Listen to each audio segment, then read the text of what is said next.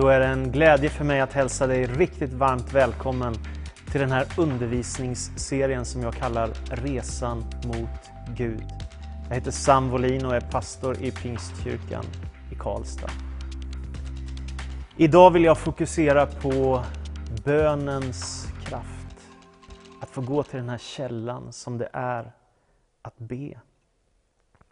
Jesus säger när han börjar tala om bön i Matteus evangeliets sjunde kapitel och sjunde vers. Be så ska ni få, sök så ska ni finna, bulta så ska dörren öppnas. Att be är en fantastisk möjlighet. Att få tänka sig den enorma verkligheten. Att jag med mina små ord kan få tala till Gud himmelens och jordens skapare. Det är ofattbart stort. Det är livsförvandlande när man upptäcker att jag faktiskt kan hitta hem till Gud med mina enkla små böner. En av de som har lärt mig mycket om bön, en av mina andliga mentorer och fäder, han skriver i en av sina böcker så här. Å ena sidan är bönens värld så enkel att den mest oerfarne bedjare kan känna igen sig. Å andra sidan är den så gåtfull och svindlande bråddjup att den mest erfarne bedjaren grips av helig yrsel. Jag tycker det är väldigt bra sagt. Bön är enkelt. Bön kan ett litet barn be till Gud som sin far. Många är det som har bett Gud som haver, barnen kär, se till mig som liten är. Vart jag mig i världen vänder står min lycka i dina händer och så vidare. Alltså att som litet barn redan där kunna få börja formulera ord om den stora verkligheten. Gud, du som har oss kär. Jag vill be till dig innan jag somnar den här kvällen. För många av oss är det en trygghet som vi kan se tillbaka på. Vi kanske satt eller låg i sängen och mamma eller pappa fanns vid vår sida kanske. Och tillsammans fick vi be, eller mormor och morfar eller någon annan. Gud som haver barnen kär, se till mig som liten är. Det vill säga att man som liten människa får koppling med den stora verkligheten redan som ett barn och få ett större perspektiv på tillvaron. Men bön kan också vara precis som min vän skriver i sin bok om bön svindlande bråddjupt. Man kan drabbas av yrsel, av den storhet som kan möta en. En av de händelser som jag har särskilt med mig som vuxen, det var när vi var på resa genom Europa. Vi körde bil, Sverige, Danmark, Tyskland och sen kom vi in i Österrike som ju måste vara ett av världens vackraste länder med sina alper. Eh, och vi kör där och på, längs med motorvägen så helt plötsligt så tonar sig de mäktiga alpbergen upp. Och det är så gudomligt vackert att se på. Och så åker vi ner till Innsbruck och i Innsbruck så kör vi vidare en bit och sen så åker vi upp i bergen i Alperna för att ta in på ett hotell. Vi gör det, vi äter kvällsmat tillsammans och vi har det riktigt mysigt. Tidigt på morgonen vaknar jag först av alla. Jag är där tillsammans med min familj, mina två barn och min hustru. Och min svåger och hans eh, dotter och hans fru. Så jag tassar ut ner för trappan och tar mig ut i trädgården. Och det som möter mig är makalöst vackert. Jag ser solen gå upp i horisonten över de gigantiska alpbergen. Och jag ser hur skön och mäktig skapelsen är och i ett ögonblick så är jag som fångad av Guds närvaro, av Guds härlighet. För mig är detta ett så konkret exempel och en tydlig erfarenhet av skaparens makt i skapelsen. Så jag vill bara falla på knä för att tacka denne väldige, evige skapar-Gud som ligger bakom allt det vackra och sköna som finns i naturen. Och inför denna väldiga syn som jag är med om så är jag så tagen, utav det som har sitt ursprung i Gud och som blir så starkt en sån här dag. När man är tillsammans med sin familj och bara får se skönheten i skapelsen. Och jag kan inte med ord formulera hur djupt den bönen gick den dagen. Svindlande bråddjup, säger min vän. Eller helig yrsel. Alltså det är som att någonting händer som är ofattbart stort. Jag har också många gånger varit med vid nattvardsfirande där jag har blivit så berörd utav det jag är med om. Att jag får symboliskt sett ta emot Jesu Kristi blod och hans kropp för min frälsnings skull i brödet och i vinet. Och när man sjunger lovsång, när man tillber Gud och när man ber för varandra. Det är så, det är så starkt. Det, det, det berör en människa på ett sätt som inte går att beskriva med ord. Det, går, det måste bara erfaras. Att på allvar närma sig Gud i bön, det är fantastiskt. Det är att treva sig och träda in i Guds närvaro. Och den upplevelsen är livsförvandlande. Det kan prägla en människas liv. För mig är det drygt 30 år sedan jag började be. Och jag vet inte om jag bett varje dag, men nästan varje dag har jag bett. Och jag kan i alla fall säga att jag har tänkt på Gud varje dag sedan jag blev kristen.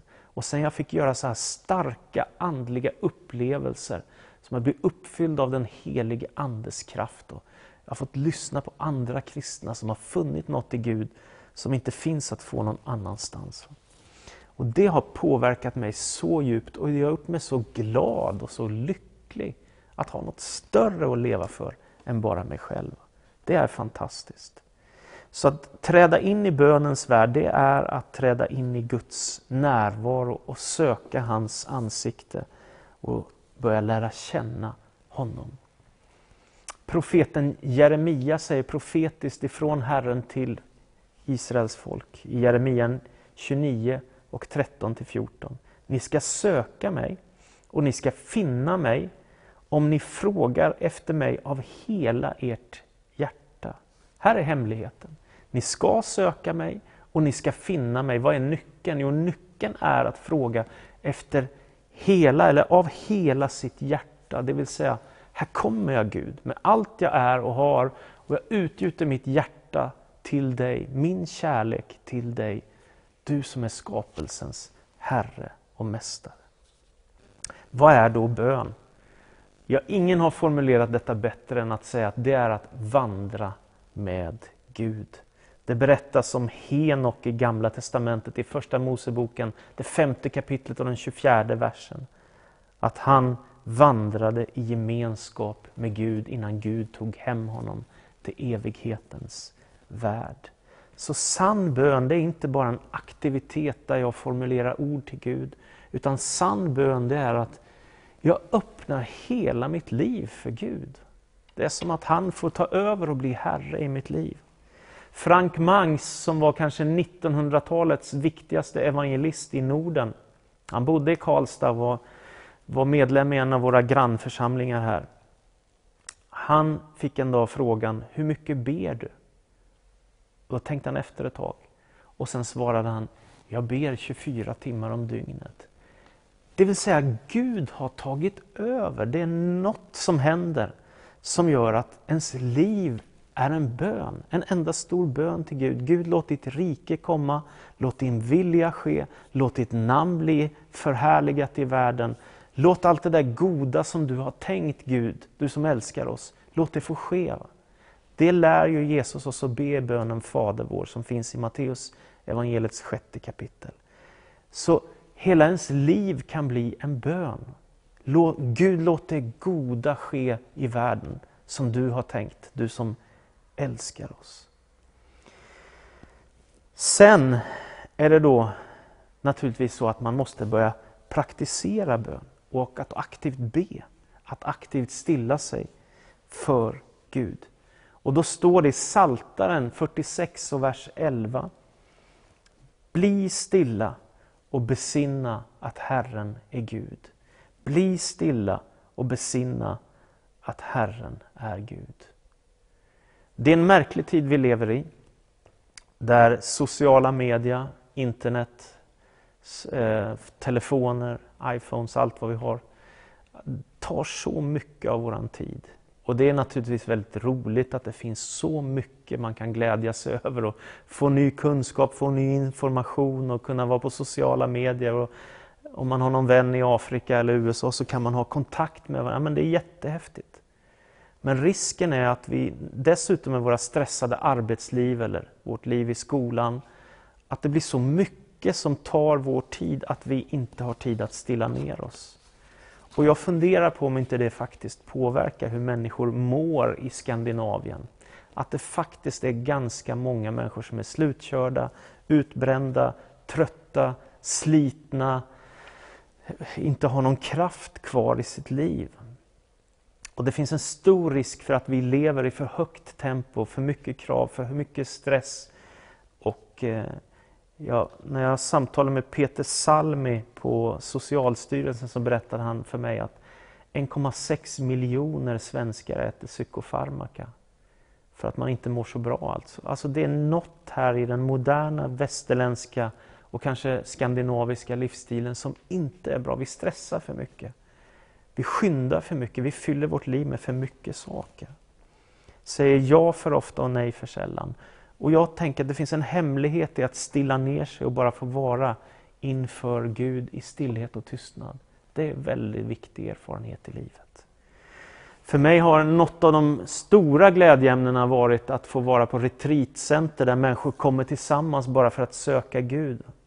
Och då kan man få faktiskt vara tyst i en, ett dygn eller flera dygn.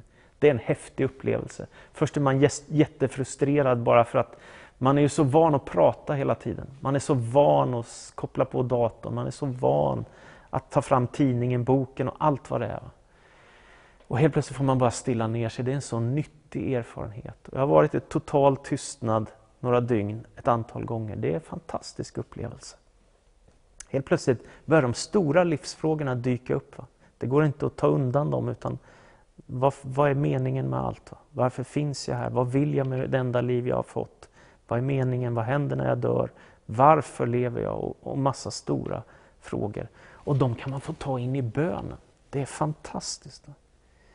Jesus säger i Matteus evangeliet kapitel 6, vers 6. När du ber, gå då in i din kammare, stäng dörren, be sedan till din fader som är i det fördolda. Då ska din fader som ser i det fördolda belöna dig. Du vet, att bli en bönemänniska, det är den goda vanan att börja söka Gud regelbundet. Inte som en plikt, inte som att bita ihop tänderna och försöka vara någon andlig gigant, utan mer bara att drabbas av en kärlek som aldrig någonsin ska ta slut. Den store Gudens kärlek. Det berättas också om Jesus att han var en bönemänniska. Det står i Lukas evangeliet och Markus evangeliet om att Jesus tidigt på morgonen gick upp för att vara i gemenskap med Fadern i himmelen. Och han bjuder in oss till bönens värld. En av de vackra erfarenheterna av bön som jag också fick ganska tidigt när jag hade bestämt mig för att bli kristen, det var just på en konferens. Och jag hörde en av dem som var där och undervisade och predikade sluta sina ögon, lyfta sina händer och så gång på gång upprepa orden Lovad vare du Jesus Kristus, världens frälsare och Herre. Lovad vare du Jesus Kristus, världens frälsare och Herre. Det berörde mig väldigt, väldigt djupt för jag tänkte här finns en hemlighet att koppla med den stora verkligheten. Och det där har påverkat mig sedan dess. Om man då vill börja be, hur ska man göra då? Jo, det finns många sätt att be på. Man kan be med sina ord, man kan bara vara i stillhet, man kan läsa böner. Det finns tusentals böner som är skrivna genom kyrkohistorien. Man kan läsa saltaren som är fylld av lovsånger och tillbedjan och bön. Men det finns också olika former av bön. Till exempel tillbedjan. Tillbedjan är kanske den djupaste och allra högsta formen av bön. Det handlar om att ödmjuka sig inför Gud, att böja knä inför honom som är evighetens Herre. I Saltaren 95 och vers 6 så står det Kom låt oss tillbe och nedfalla. Låt oss knäböja för Herren, vår skapare. Han är vår Gud och vi är det folk som han har kallat. Det här är fantastiskt. Att få rikta sig mot den stora verkligheten. Att få be och lovsjunga honom som ligger bakom allt, som är vårt ursprung. Det är fantastiskt att få lyfta sina händer, att få låta tårarna strömma nerför sina kinder i tacksamhet över den Gud som har skapat allt. Som följer oss dag efter dag, som gör att vi existerar och som har gett oss hopp om evigheten. Det är ett sätt att be. Ett annat sätt att be är syndabekännelse. Ibland så gör vi stora misstag i livet. Ibland så går det helt fel. Ibland är vi ologiska som människor, fattar ovisa beslut och går emot det som egentligen finns djupast i vårt innersta. Vi gör ovisa saker, destruktiva saker, saker som pajar för oss eller för vår familj eller som hindrar vår gudsrelation eller som förstör ett äktenskap eller vad det nu kan vara. Då kan man få bekänna sina synder. Det står i första Johannes brev kapitel 1, vers 9. Om vi bekänner våra synder är han trofast och rättfärdig så att han förlåter oss synderna och renar oss från all orättfärdighet. Här finns löften från Bibeln, från Guds ord. Att om du bekänner så finns det också förlåtelse för dig. Det kan du få göra i bön. Det är ett sätt att be, att komma inför Gud. Ett annat sätt att be det är tacksägelse. Det vill säga att man kommer till Gud och tackar för den han är och det han har gjort. Det kan göra så mycket skillnad i en människas liv. I vår kyrka har vi bestämt oss för att vi ska i princip varje vecka dela med varandra, vi i personalen eller vi som är ledare. Vad är, vad är det som du är tacksam för?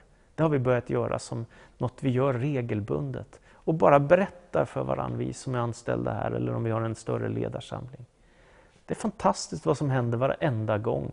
Istället för att livet blir en klagovisa, istället för att fokusera på alla problem och alla svårigheter vi möter, så kan man fokusera på det man är tacksam för. Och det gör ju faktiskt att livet blir lite roligare, lite enklare, lite mer meningsfullt. Och här kan man också få komma i tacksamhet till Gud. Han som har sänt Jesus Kristus till oss för att han älskar oss. Man kan få tacka Gud, det är fantastiskt. Sen kan man också få klaga, tack och lov. Ibland när livet är bara too much och när svårigheter och prövningar och frestelser och elände kommer emot oss, då kan man få också klaga inför Gud. En av Bibelns böcker heter Klagovisorna. Och det finns också en, en bok i Gamla Testamentet som heter Jobs bok, en man som drabbas av ett fruktansvärt lidande. Och Jobb säger i Jobs bok kapitel 10, vers 1-2. Min själ är trött på livet. Jag vill ge fritt lopp åt min klagan. Jag vill tala i min själs bedrövelse. Jag vill säga till Gud, döm mig inte skyldig. Låt mig få veta vad du anklagar mig för. Man får klaga inför Gud också. När livet är riktigt besvärligt, när livet är tungt, så kan man få säga till Gud, hjälp mig, ta hand om mig, fräls mig, upprätta mig. Jag behöver din nåd, jag behöver din glädje. Det kan man få göra i sin bön. Men man kan också ägna sig åt förbön, det vill säga att be för andra människor. Varje vecka i den här kyrkan så samlas vi till bön tre gånger, förutom att det är gudstjänst. Där kan människor mötas för att be tillsammans. Och varje vecka är det många olika smågrupper i vår kyrka som möts i hemmen för att dela gemenskapen med varandra, fika tillsammans, umgås, ha roligt ihop, men också alltid kanske läsa ur en andaktsbok eller en bibeltext och sen få be tillsammans också. Och då brukar vi väldigt ofta också ta tid för förbön. Förbön är något fantastiskt, att tänka på andra människor eller andra människors omständigheter och, och ta med dem inför Gud.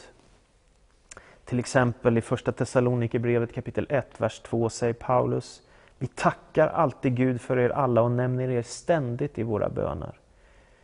Alltså här är ett sätt att komma inför Gud med andra människor. Vi nämner dem som har det svårt i våra böner. Det är fantastiskt. Va? Ett barn kan be för sin morfar. En förälder kan be för sitt barn.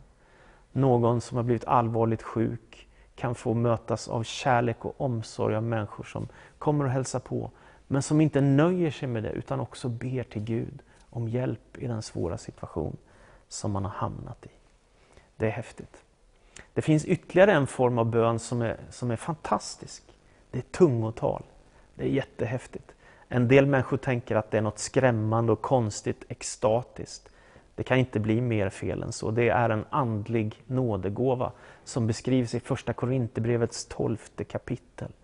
Man kan få be till Gud om att få tungotalets gåva.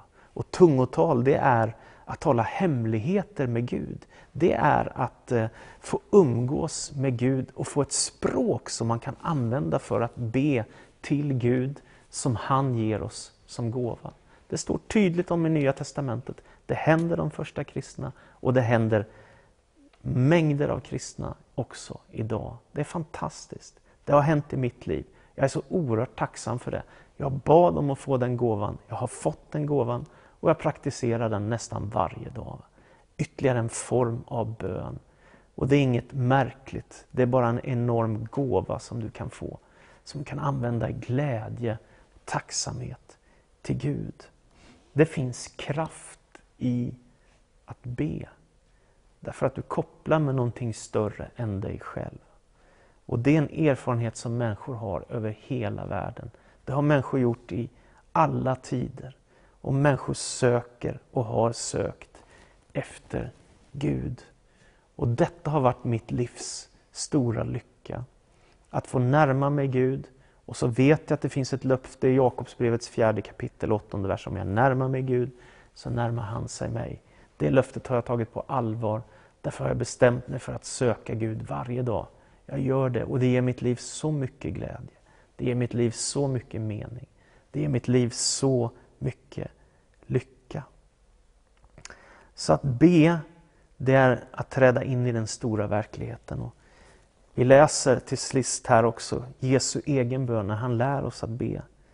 Lärjungarna har blivit hungriga på att, be, för att förstå hur man ska be. Då säger Jesus så här. Så ska ni be. Vår Fader du som är i himlen. Låt ditt namn bli helgat. Låt ditt rike komma. Låt din vilja ske på jorden så som i himlen. Ge oss idag vårt bröd för dagen som kommer.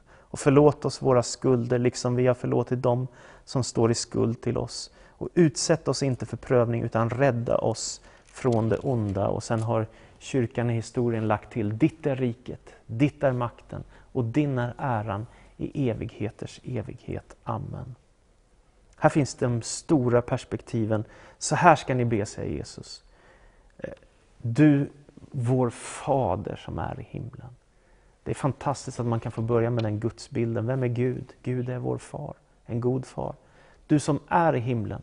Sen kan man få be de stora bönerna. Låt ditt namn bli heligt i världen. Låt ditt rike komma. Låt din vilja ske på jorden. Det här är ju gigantiska böner. Precis det som sker i himlen, låt det ske på jorden. Men sen kommer han till nästa del och då lär han oss att be om bröd för dagen. Han lär oss att be om förlåtelse för våra skulder och att förlåta andra. Han ber om att vi ska hjälpa oss att lära oss att be att vi ska få slippa prövningar och bli räddade från det onda. Och så har kyrkan lagt till, för riket är ditt, makten och äran i evigheters evighet. Amen. Att be, det är att träda in en stor verklighet som kopplar till evighetens konung, han som har skapat himmel och jord. Har du inte prövat att be, gör det. Är du van att be, testa lite nya sätt att be och fördjupa din Gudsrelation. Läs en bok, en kristen bok om bön. Det kommer att hjälpa dig också att fördjupa ditt böneliv. Vill du ha ett spännande liv med resa, göra resan mot Gud, så se till också att göra det till en vana att komma inför Gud med glädje, med tacksamhet, kanske ibland med klagan och lämna ditt liv i den store Gudens händer. Amen.